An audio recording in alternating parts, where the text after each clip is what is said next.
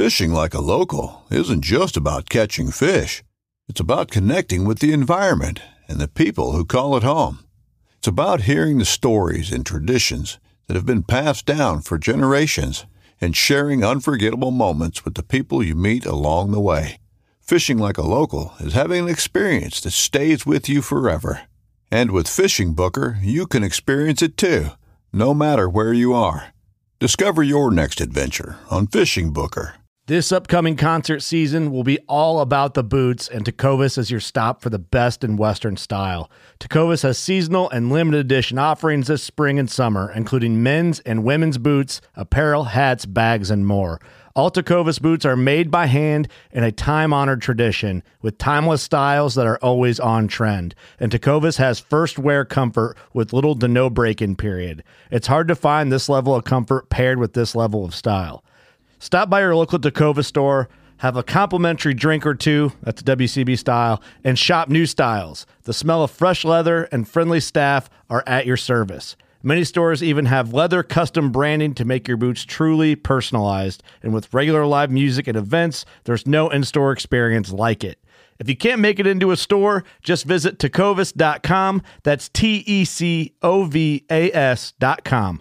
They offer free shipping on all boots, as well as free returns and exchanges, and ship right to your door. Go to tecovas.com and find your new favorite pair of boots today.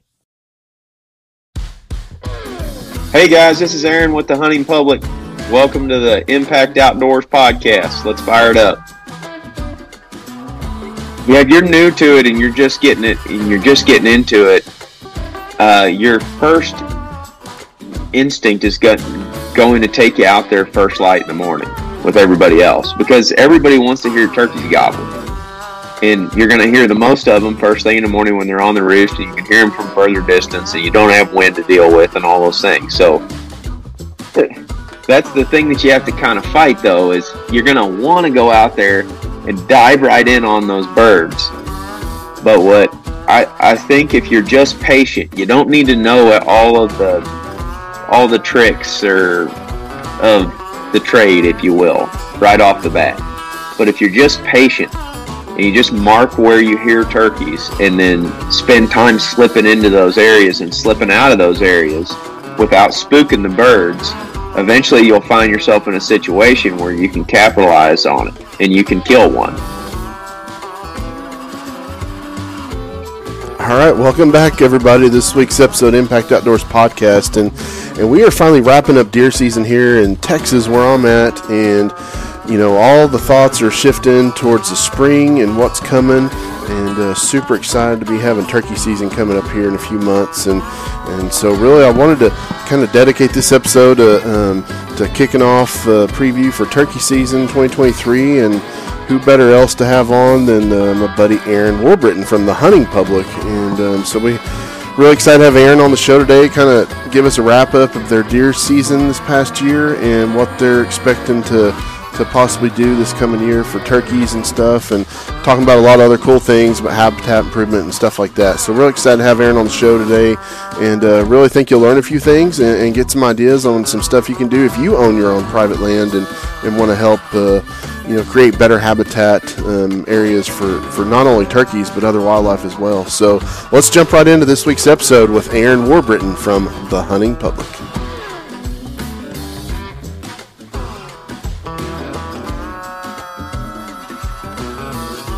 Well, uh, we are uh, wrapping up deer season here in Texas, and um, I thought it'd be a great way to kick off this year for looking at turkey season. So I got my buddy Aaron Warburton from the Hunting Public on, and uh, Aaron, how you doing, man? Pretty good, man. Good to see you. Good to see you too, man. So y'all all done hunting deer for this year, or? Yeah, I think I've hung it up.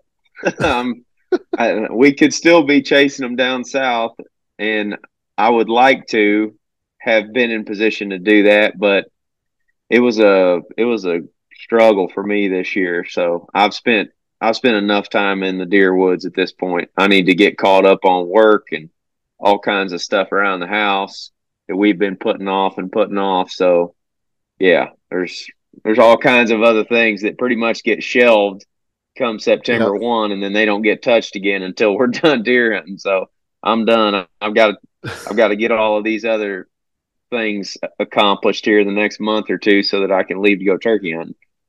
Yep. Yeah, you got a list of honeydews, I'm sure, and and uh, get geared up for for uh um, for turkey season. So I heard you're going to be at NWTF this year, right? Yeah, we'll convention? all be there. We've got we've got a booth um, right next to the Woodhaven group, and awesome. We were there. Uh, I believe it was was it the year of the pandemic? No, I think it was the year before was, that. I think it was. Yeah, it seemed like it was two years ago when we seen y'all there. So yeah.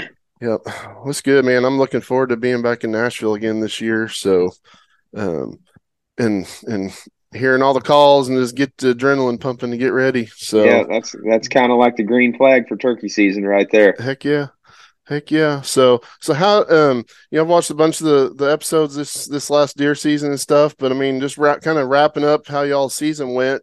I mean, it looked pretty successful, but it was it was it a, a struggle? I mean, more so than the year before, or just as far as pressure and stuff, and w- dealing with the weather. And I mean, y'all were hunting in all kinds of of terrain and uh, and weather scenarios this season. Yeah, um, I don't know. It was a it was a struggle personally for me, but as a group, we did pretty good. I mean, and I'm not complaining. Everybody in the group, I'm pretty sure, yeah, everybody in the group got at least one buck um, yeah. and you know, we've had years in the past where it, we we struggle as a group to even you know shoot anything. So I was pretty pretty pleased with how it all turned out. We went into the season with no deer meat. Like we we basically ran out of deer meat about June of last year. So we went into the season with literally nothing in the freezers and yeah. uh, we ended the ended the year with a bunch of tags filled, and uh, yeah, we're we're in good shape heading into turkey season. But personally, for me, I struggled. I I had a good start to the season, and then I had a good end to the season. But the you know the meat between the sandwich bread there was pretty yeah. rough. It was uh, I think I hunted like uh, forty five or forty six times with a bow around home and yep.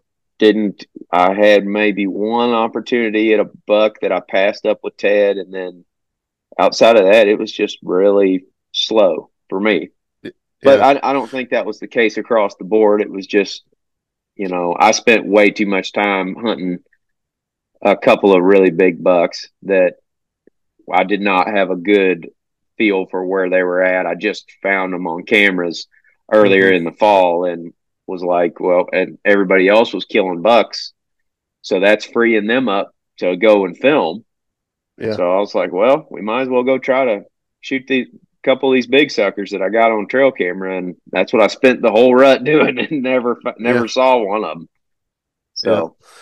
Yeah, it's crazy, man. Down here in Texas, I mean, it was kind of all over the place, but where we hunt in the hill country, you know, it was it was pretty tough, and we had to the bad drought early this season. Yeah. And then um, we had a little bit of rain, you know, late spring, and then it just got so hot and dry.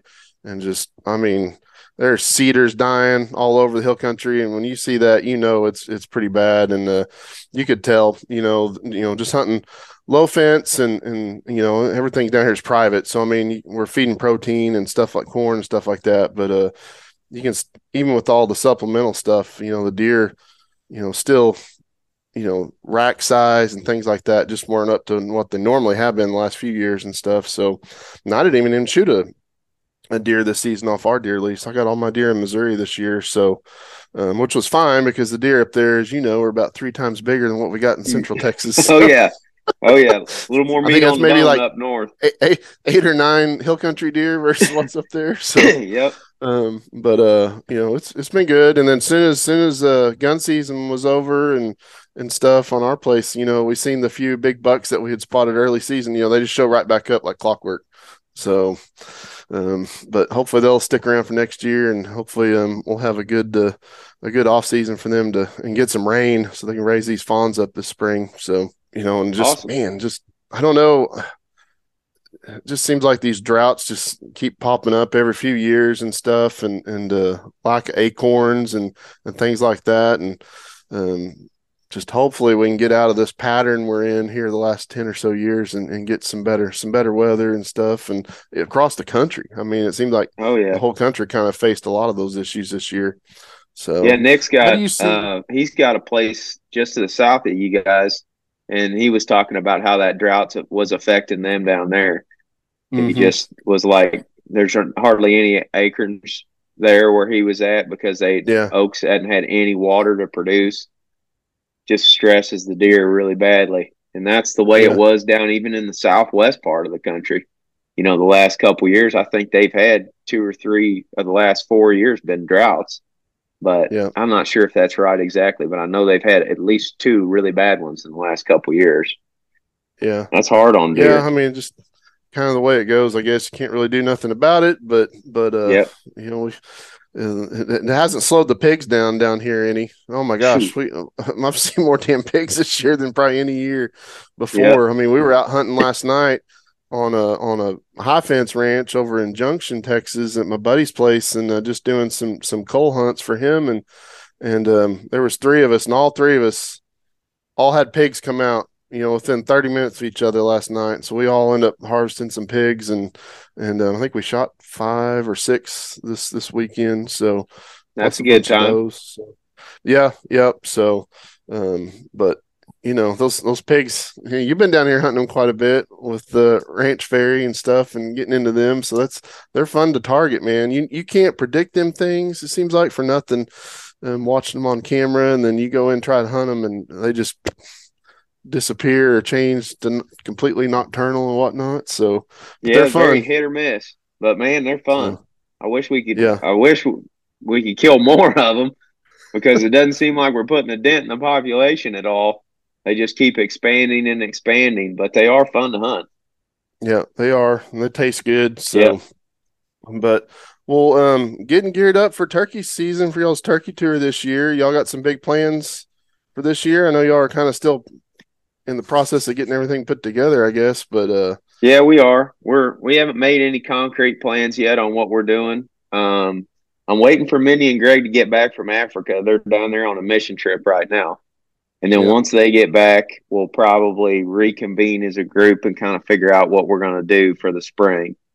Um, but I'm not real sure. We we funded a, a research project in South Central Kentucky that should be kicking off this spring, and I was just talking to Dr. Chamberlain about that, kind of the details behind that. And that's going to be one of our plans is to get through there and kind of mm-hmm. check in on that project, maybe film a segment or two with those researchers down there and see what kind of progress they've made. But yeah. that's that's something I'm interested in and I uh I don't really know. We I don't know where we're gonna go. I would like to get back to the Northeast this spring because we haven't we we hunted up there a couple of couple of springs back, but I didn't get up there at all last year. Yeah. Um, and uh, yeah, I just there's some areas that we go every year. Like I'm sure that we'll go out west at some point. Um, and we usually go down south for a week or two as well. But yeah. beyond that, I mean, we just kind of bounce around all over the place, and I'm not real sure what everybody's got in mind. Yeah. So with the research project y'all that y'all were helping with, um, what is that um, research looking like? What are they aiming to do over there? it's spring? pretty similar to the to the previous projects that uh, we've helped support. You know, in Georgia and Alabama and Missouri. Mm-hmm. Um, it's a reproductive study that's sort of aimed at to, um, identifying what nest success looks like in that part of the part of the state and there's a number of other things that they're doing as well because we we had several others pitch in including turkeys for tomorrow on that study. Mm-hmm. and uh, i can't remember i can't remember what all they're doing. They may be doing blood testing on on captive birds as well which is like disease testing genetics testing.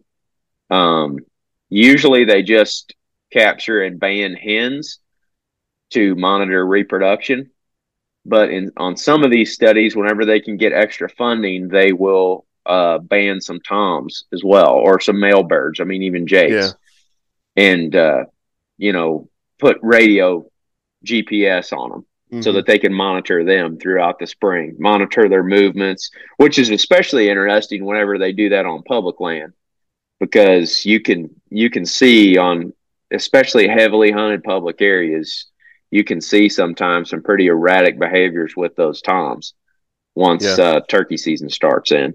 That's not a you know d- depends on the amount of hunting pressure that's in the area, but the research that they've that they've collected in the last uh, 25 30 years is pretty interesting just seeing how basically turkeys respond to hunting pressure hmm Yeah, and it's been cool. Um, you know, helping with some of the projects down here that TPWD is doing, and and um, in conjunction with like NWTF with with stocking these birds from, Yeah. from other states and stuff, and they're doing the same thing. You know, putting uh, uh, radio collars on them and using that and telemetry and all this other stuff, and seeing how some of these birds are, are their ranges are huge, and some of them are staying certain you know certain smaller areas and stuff, and um, just like you're talking about, just based on a lot on pressure and, and stuff on hunting.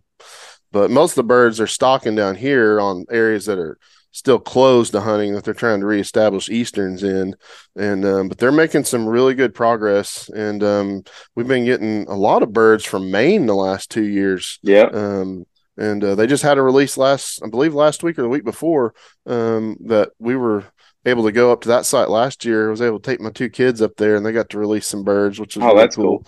Um, and see them take off. But uh, but it's cool, you know, seeing all the work, you know, between different states, and I mean, it's just cool, you know, how all this this plan pans out with everybody and everybody trying to help these birds get reestablished and, and get better and numbers and things like that and and more hunting opportunities for us. So yeah that would be great But- I, I there's a lot of changes happening all over the place but research is definitely still top of mind for us um it's you know it's everybody a couple of years ago whenever uh we started realizing that there was a widespread issue with you know populations especially with easterns everybody sort of jumped on the research bandwagon immediately but since then that fire that flame has kind of you know fizzled out somewhat but they Yeah. i what we always say is like this is a process you know i mean most of these projects they're not one year research projects they're multi-year. Deals. I mean and that's to because there's all kinds of things that you can't control. If you just did a one year project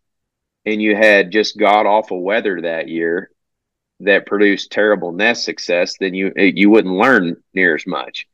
Mhm. but by doing it multiple years in a row you can average that out over a wider span of time and draw a little bit better data and better conclusions on what's going on. Yeah, and it's hard to it's hard to explain that to people in the public. You know, understand. I mean, it's well they know we got a problem man. and they want the solution just like that and uh, i Yeah. mean the only quick solution that i see is to go out and, and improve your habitat on whatever land that you have access to and Yeah. the good thing with the good thing with turkey habitat especially when it comes to like brood rearing and and uh, nesting habitat and stuff is burning is pretty easy to do and it if you do it during the right time of the year you can create a lot better habitat for those hens to raise their broods in Mhm. you know and that's Yeah. that's that's what i really like about that aspect of it and i think that that i think that's slowly starting to gain traction you know a- all over the the place there's more and more folks out there that see that we've got issues but i'm looking at a lot of a lot of these properties and i get calls all the time from folks that manage and have managed their properties for turkeys for some time and the vast majority of them aren't seeing the declines that a lot of others are. And Yeah. I, you know, that's not research necessarily. That's just anecdotal, me talking to guys all over the country. But I think there's something to that. Like the Mhm. the folks that are that are basically managing their trigger finger and they're improving habitat every year. They may even be doing some trapping and predator control on their properties.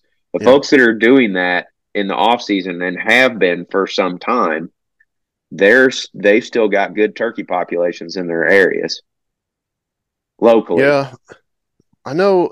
I think the the burning the burning stuff just scares a lot of people, and you know that that want to do it. My buddy was was put together a co-op down here Yeah. to become a super stock site for for the state, and and um, that was the number one issue he had was getting all the landowners because they got cumulatively, I think, like twenty five thousand acres in this co-op that they were trying to manage to get these birds released on and and um, the fire was the, the biggest thing you know people were good and, and clearing and stuff like that but just you know um, these turkeys like they they can't have this thick grass and, and stuff they got to be able to get away from these predators and, and stuff and and we've got some some places that are really good examples that the national forests and stuff down here you know where they burn quite a bit and you know they burn these areas and man sometimes these turkeys are moving back in while it's still on fire Oh yeah, You they'll know, do that feeding. everywhere. it's crazy man Yeah.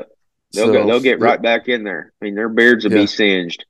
yeah They don't yeah care. it's it's crazy but it does work man. And and um you know predator management that's been something that's that's been brought up a lot more here lately too you know um and just all the all the animals that prey on these nests and stuff man. I mean most people wouldn't even think you know they, they do this skunks and coons and and and all this. And uh we've been doing a lot of uh a lot of we've had a big issue with raccoons over at our place. And i don't, I don't even know how many we've trapped um with the the leg traps and stuff or the hand hand traps you know Yeah. um this year i mean probably 30 to 40 just on our little area that we're hunting about 500 acres so um and you can tell we've made a difference in them because they're not showing up on our cameras near as much as the feeders so Yep.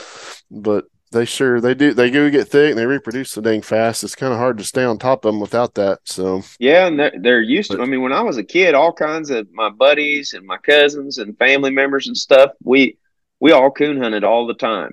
And then there was actually a decent amount of of guys in our community that trapped, and they were able to make enough money at the time trapping to at least pay for their gear and stuff. I just Mhm. remember that. I remember going to high school and all the trucks there at high school from all most of the guys had, you know, radio antennas from where they where they were because they were coon hunters, yeah you know, and they'd go out in those big groups and they'd radio back and forth. This is before cell phones and all that stuff, you know, Mhm. because I'm getting older. But uh, yeah back in the stone age yeah, yeah, er- there was a bunch of guys that coon hunted, and then slowly over the last twenty years, you've kind of seen that fizzle out, and you've seen those predator populations increase. But it's also a habitat issue. You know, I mean, habitats are becoming more conducive for predators than they are for Mhm. turkeys. So, I mean, turkeys are kind of getting beat at both ends right there, where their their habitat's becoming less desirable for them, Yeah. and it's becoming more desirable for the all the things that eat them. So that's a that that's a tough one. It's good to trap for. I th- I feel like it's good to trap for short term success, and then uh, build and create better habitat for long term success. hmm Yep. Yeah, and you know, it's, my buddy Chester Moore down here. He he's always saying, you know, what's what's good for the turkeys is good for everything else. Yeah. I mean, if you if you do this, everything else is going to flourish. You know that you're wanting to help, and um, and it's so true and stuff, and and um, you know, think, um, you know, social media, you know, in the last several years has really helped seeing a lot of this stuff. You know, I know you posted a video yesterday, y'all burning down there in Missouri and Yep. stuff, and and um, just people seeing that and seeing the success of that, I think it's just only going to help, you know, in the future. Yeah, I was really So- intimidated by it at, first with the burning, um, just because like that a fire gets out of control or something, and that's that's nerve wracking. Obviously, there's a lot of anxiety attached to that. But Mhm. Um, the more I've done it now and been around it in the last couple of years, uh, as long as you have a legitimate plan going into it, you don't do you, you know, and you think about it before you do it, it's pretty safe and efficient. It's it's super efficient. Um, Yeah. but just learning like how to set backing fires and how to avoid, you know, head fires with tons of fuel and in windy situations. There's just there's just Mhm. uh there's a bunch of stuff that you can learn now that's out there on the internet about how to do this. And we just burned that I don't know, 12 acre pasture at dad's farm uh, the other day. And it was just me, my cousin, one of his buddies, and my old man out there. we just had some backpack blowers and a drip torch, and yep. That we we had a side by side there too, but we never even needed it. We just walked the perimeter of it. We mm-hmm. we basically built fire breaks using a tractor and a brush hog, and we just mowed them low about the width of that brush hog all the way around that field, and then yeah, uh, yeah that we just use that as a fire break, and then once the fire reaches the edge of that break, you just go down through there with that blower and blow it out, and you're done. Yeah, pretty easy. Yep. Yep. So, it, like I said, it works, man. It's proven. and, uh, it's it's it's a really quick turnaround. I mean, that stuff you'll get new shoots and stuff coming up from plants you hadn't seen growing there for a while. And, oh yeah, and um, it, it comes back really quick. So, yep. Well, um, talking about all this habitat stuff and everything is like, um, let's I mean, kind of talk about early season turkey hunting and stuff. You know, I mean, down south obviously opens up first. You know, we got Florida and Alabama and some of these other states kind of in the southeast and and over you know with your experience and stuff hunting turkeys like what are some issues I mean facing you early season? Hand so, up I mean, turkeys. yeah. Hand up turkeys and not a lot of foliage. Yeah um so it's early you're just coming out of winter basically in some of those early openers which a lot of those states are starting to move their openers back a little bit which I think should increase the numbers of turkeys and should also increase the quality of the hunting. Because some of those really early openers are are it's tough sledding. Like that's when that's when everybody hits the woods at once down there. Um, and actually anywhere, wherever wherever you've got an opening day in any state, you know, that opening weekend or opening day is going to get a lot of attention from hunters because everybody's got you know, they've been locked in their house all winter and they're ready to get out. I don't blame them a bit. So you got pressure that's number one. Then you got early season um, groups of toms with hens. So like they're breeding, they're breeding hens or they're getting ready to breed hens. So they have these. Yeah. Some toms have got several hens with them and they're staying with them all day.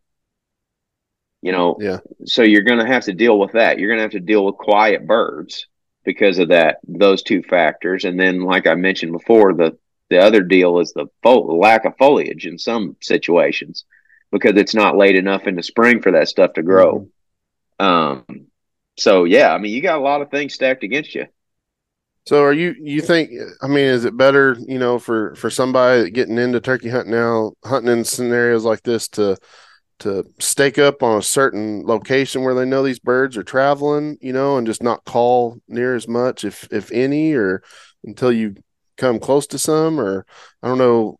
You know, down here it stays pretty warm, so the foliage is usually not as big an issue here in Texas. Sure, in some places, I mean, obviously hunting in the hill country, there's everything's about this tall. So I mean, right, you know, you're kind of there, but um, as far as like East Texas and stuff, I mean, it's pretty green, you know, most of the year. So yeah, if you're but, new to it and you're just getting it and you're just getting into it, uh, your first instinct is go- going to take you out there first light in the morning with everybody else because everybody wants to hear turkeys gobble. And you're going to hear the most of them first thing in the morning when they're on the roost, and you can hear them from further distance, and you don't have wind to deal with, and all those things. So that's the thing that you have to kind of fight, though, is you're going to want to go out there and dive right in on those birds. But what I, I think if you're just patient, you don't need to know all of the all the tricks or of the trade, if you will, right off the bat. But if you're just patient and you just mark where you hear turkeys and then spend time slipping into those areas and slipping out of those areas without spooking the birds, eventually you'll find yourself in a situation where you can capitalize on it and you can kill one.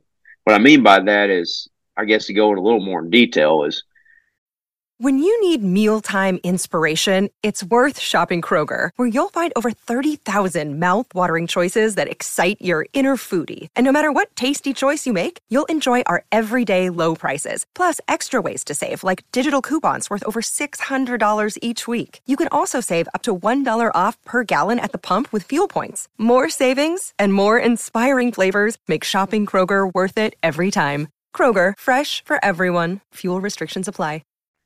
I, what I'll do is I'll hear a turkey gobble from the roost and I'll mark them where they're at. And then I might leave them alone early in the season, especially mm-hmm. if there's other people nearby, because the, the chances are those other hunters are going at those, those turkeys that are gobbling and they're going to set up 150 yards away from the roost tree.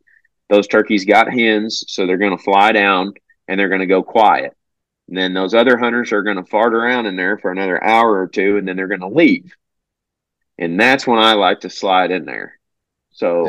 I mean, if you've got the time and you have the patience, just find out where there are some turkeys. That's the number one thing. And the easiest way to do that is by hearing them or seeing them if you're in open terrain. But most of the South is, mm-hmm. is heavily wooded. So if you can just hear them either before the season or during the season, and drop a pin on them and then slide back in there when there's nobody in there, which those times tend to be in the middle of the day or the afternoons or the evenings. Obviously, the woods are going to be crowded first thing in the morning, but that's what yeah. I like doing is just slipping in and out of those areas. I may, you know, it may take me two, three tries of going in and out of there. Like I might hear one in there at first light, and then back off of him, go in there at 11 a.m slide down in there and hit a call a few times. If I don't hear nothing, I might sit down for 30 minutes. And then if I don't hear nothing or see nothing, I'll back out and go get something to eat. Mm-hmm. And then maybe come back four hours later at 4 p.m. And I'll do the same yeah. thing. I might slide in there from a different uh, direction or the same direction. Um, but the main the main thing there is just not taking extra care not to spook the birds because when they got hens that's a that's a tendency you'll have is, especially early on, is if they quit gobbling, you'll have the tendency to walk up there where you heard them. And sometimes those birds ain't very far from that. And if you bump them out of there, well, then you're in trouble because you're just educating them. They're going to get harder and harder to hunt. But yeah. if they go quiet and you just let them have the woods for a little bit, you know, three, four, five hours later is a long time to a guy sitting in the woods up against a tree you know, by hour two, you're getting uncomfortable, you're getting hungry, you're ready to go. But two, three, four, five hours later, those turkeys may fire back up again.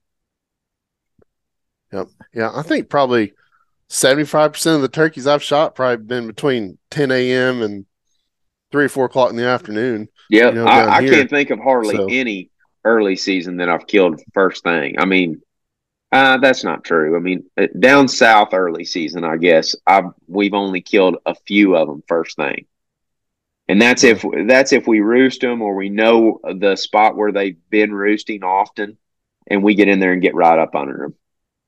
Yeah, um, and then yeah. just kill them as soon as they hit the ground or or shortly thereafter. But the majority of the success we have early when we're dealing with henned up turkeys like that in heavily pressured areas is middle of the day or the afternoon.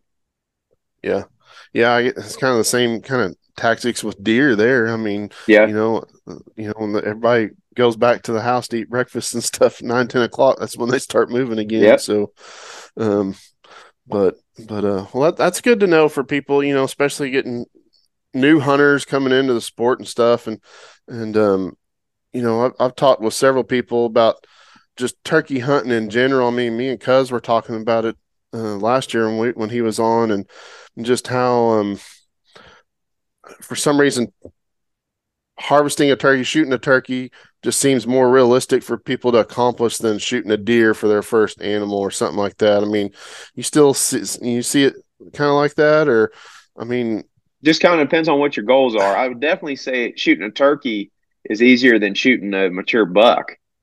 Yeah. Um, you know, it's mature bucks and hunting them, deer hunting with a bow, it, it will make you pull your hair out because you can't hear them. You a lot of times they live in areas where you can't see them, so a lot of it is left up to luck, and you just got to put yourself in a bunch of positions where you can essentially get lucky and catch one coming by you.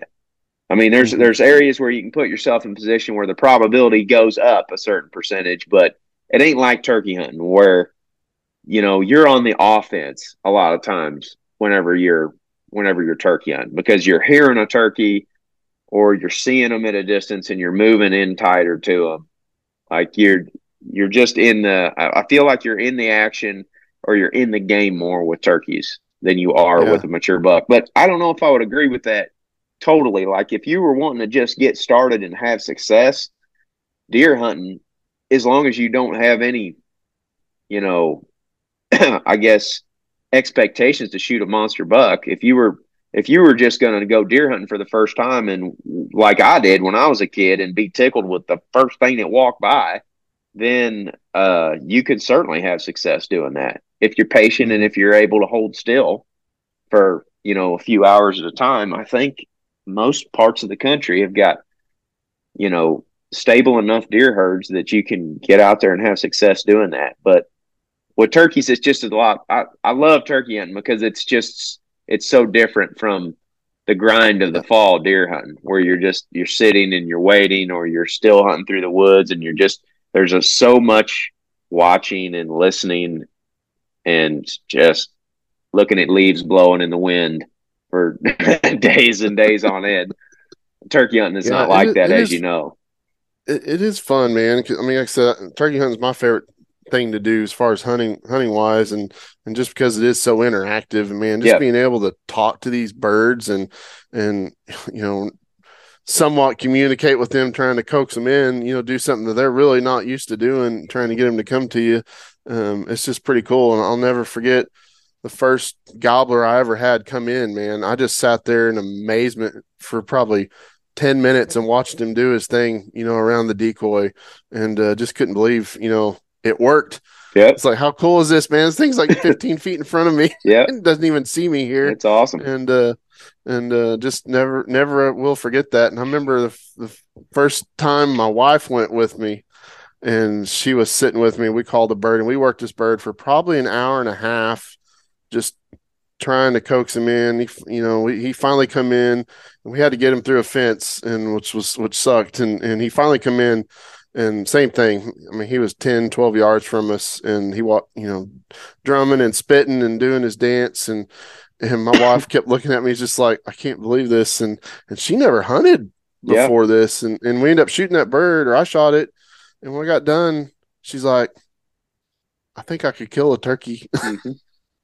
Yep. and, and she did the next year. So, um, that's pretty cool. And, and, uh, can't wait to get my kids out on it. So, yeah, Miles might, out there, Miles might go this spring. I'm not sure yet. Um, but we might try to we might try to get him out there. He's 11, and yeah. he went deer hunting with me uh, a couple times this fall. And uh, one time was brutal. I mean, it was super cold. Wind was blowing hard, Oof. and we uh, we just sat on the ground on five gallon buckets. And I was like, man, we ain't gonna make it ten minutes out here. But we sat for two hours, didn't see a single deer. And finally, he said, "I'm starting to get cold." I'm like, "All right, let's go." But as soon as we got back, um, you know, we got back to the truck, and he warmed up within a few minutes, and he's like, "When can we go again?" Because yeah, not so we may try getting him out there at some point here soon. Yeah. But turkey hunting's a great way, great thing for that because it's just yeah. so so active. I figure if he can make it out there deer hunting right now and not seeing anything for hours on end, he's really going to like turkey hunting, I would think. Yeah, yeah, yeah. My daughter's really good at, at sitting out there all day with me. So my boy, uh, he he moves quite a bit. So he's, he's still, I mean, he just turned six, you know. So yeah, he loves going, man. He, we went a couple weeks ago. and We ended up getting a pig. We we stocked up on one in the dark, and uh, ended up getting one. And uh, he had his Nerf gun, and and I had the rifle, so we were very well prepared. That's awesome. but um, so you know, kind of going through the season and stuff. I mean, you see the the public lands just you know, there's always issues with with dealing with people and stuff. Yeah. But the the um the tactics and stuff going towards late season with with most of the hens being bred by then. I mean, do you just see the over time the success rate, you know, higher later in the season and yeah, being able to talk to these birds more? Oh yeah. I mean, I went I think one of the first years we hunted down south, that might have been like the third or fourth year I was down there. I think it took us seven or eight days before we even got an opportunity. We ended up killing the turkey but like we literally didn't have an opportunity in the first seven or eight days of hunting on public land. And I believe that was in Mississippi back in, I don't know, it was 10 years ago or so. Um, but like that's that's rough. In a lot of those days, we were only hearing one, two gobbles, maybe. That's it. like they were not talking very much on the roost. They were flying down, getting with hens, and it was just a grind until we eventually we eventually scouted and found where they were coming back to roost and got in between them and the roost and caught one of them sliding in there about an hour yeah. before dark and killed him. But yep. as it gets later in the season, I feel like our success per day goes up quite a bit. So like where it, where it may take us five, six, seven days to scratch one out early in the year, towards uh, once we get into May, it seems like we're we're killing one every other day yeah. as a group, not individually. You mm-hmm. know, because we got five, six, seven people out in the woods at any given day across the country.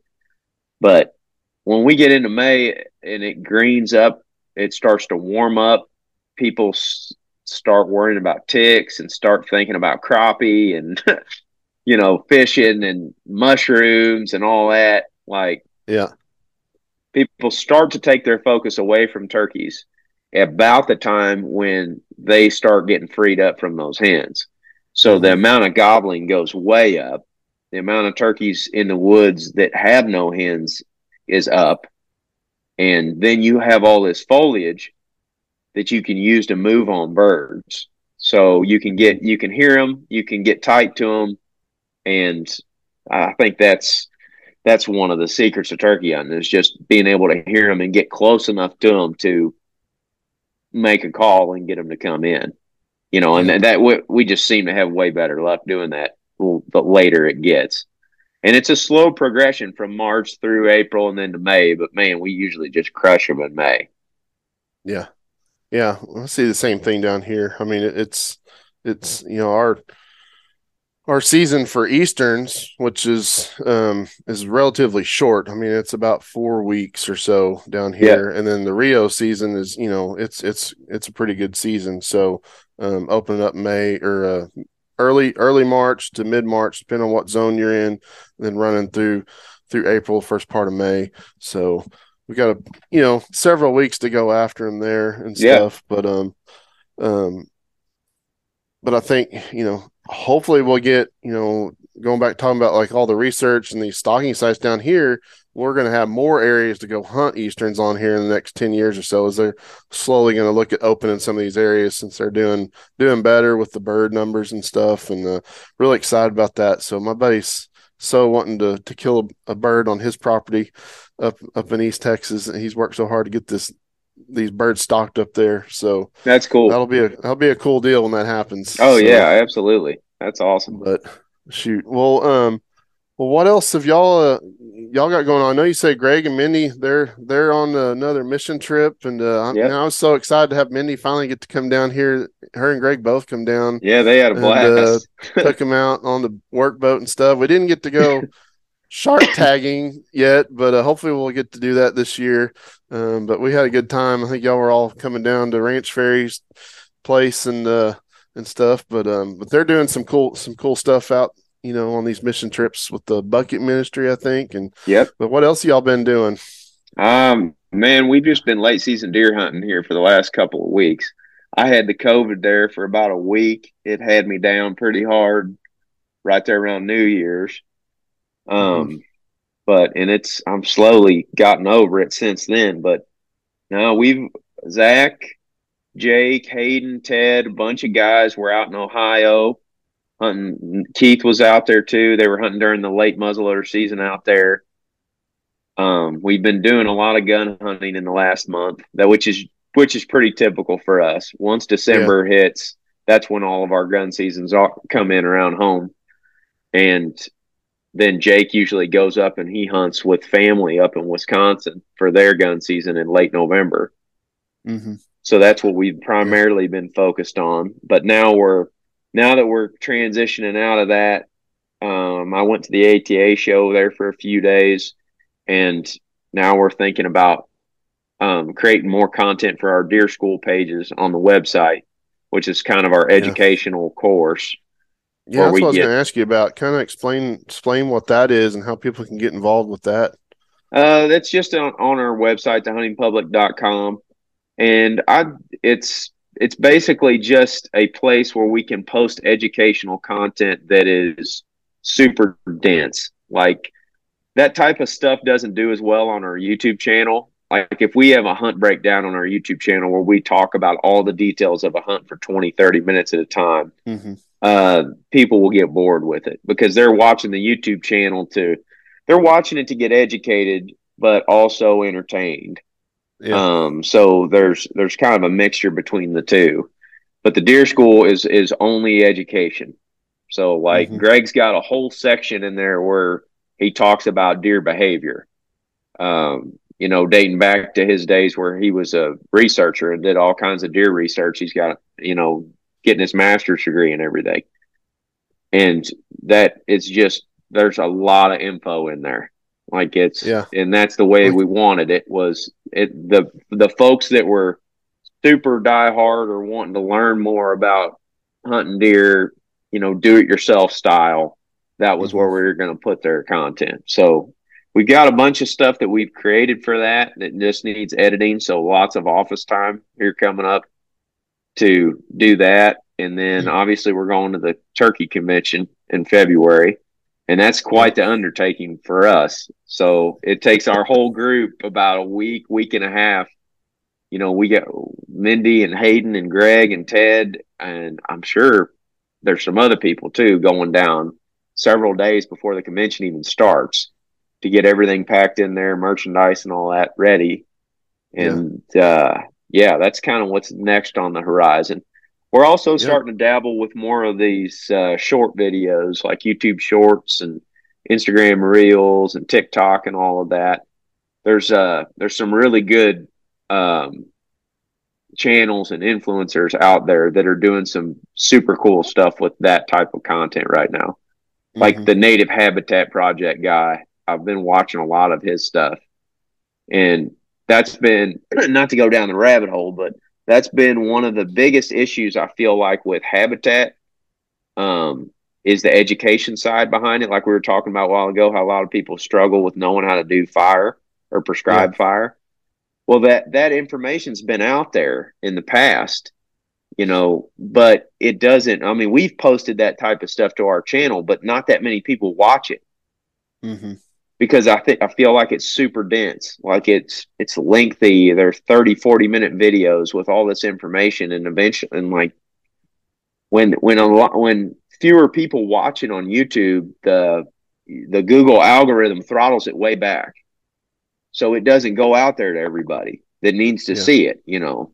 Um and and not everybody can burn like they don't right. have property they can burn stuff. So that's it's right. But catch their like, attention. With yeah, with the short form stuff on the phone, that Native Habitat Project guy, Kyle, he's doing a lot of that info and a lot of that type of educational content in like 30 to 60 second um, videos mm-hmm. just on on YouTube Shorts, and it's super digestible for people, and it's going over really well. That's exciting to me to kind of see that almost go viral in a sense because I I want more people to be aware of what they could do with that side of the things. Not just habitat for turkeys, but habitat for you know bees and quail and pheasants and deer and all squirrels and rabbits and whatever. I yeah. think that's a super interesting part of uh, you know I guess what we do. That's yeah. that we're trying to get more involved in. I know just uh, some of the reels and stuff I've made on Instagram with my different channels and stuff. It's crazy how one thing will just catch and it'll just yeah. just keeps getting views and like thousands and thousands of views, and then you'll put one up that's really cool and nothing. 150. you just know I don't know where it's going to go from here. I mean, who knows? Uh, I am concerned about the attention spans shrinking, especially with kids nowadays because it's just swiping from one thing to the next to the next to the next. And I, I'm definitely concerned about that aspect of it. But like, we're not gonna we're not gonna stop the machine from turning. I mean, it's gonna keep mm-hmm. going. So I feel like it's a good thing that that Kyle's out there and he's able to reach some of those people. Because if they're going to be on there scrolling through stuff on TikTok, I'd way rather be watching watching them people coming across a guy that's talking about creative native or creating native habitat for wildlife than I Yeah. would, you know, about whatever, you know, actor went in rehab this week. You know, I mean, I don't I hear you, I man. think that's It- way more important. funny because I mean, everywhere you go now, like you said, everybody's just sitting here just just Yeah. scrolling through, watching all these things, you know, and and um, but every once in a while, you know, I'll even catch myself doing it, sitting there looking, and I'll, f- I'll find find something I like, and then I'll go and follow that person, and then get more more Yeah. detail on it. So I mean, it does work. I mean, it it does work. So, um, well, that's cool, man. I know the other thing that y'all just recently did. I know Woodhaven, y'all just got some new calls that came out this year, so Yeah. that's pretty exciting.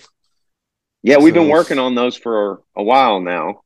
Um, with Mike Pentecost and uh, Billy Yargus at Woodhaven. Basically, Mike he called last spring and was like, "Do y'all want to come out with some co-branded THP calls because you guys are awful particular about your calls and which ones you really like?" And because for a long time, Mike has at Woodhaven they have this wide array of mouth calls, which is really nice because one mouth call may work real well for for person A, but person B may like something completely different. Like I love a combo cut mouth call, which is like their old school Yeah. ninja hammer.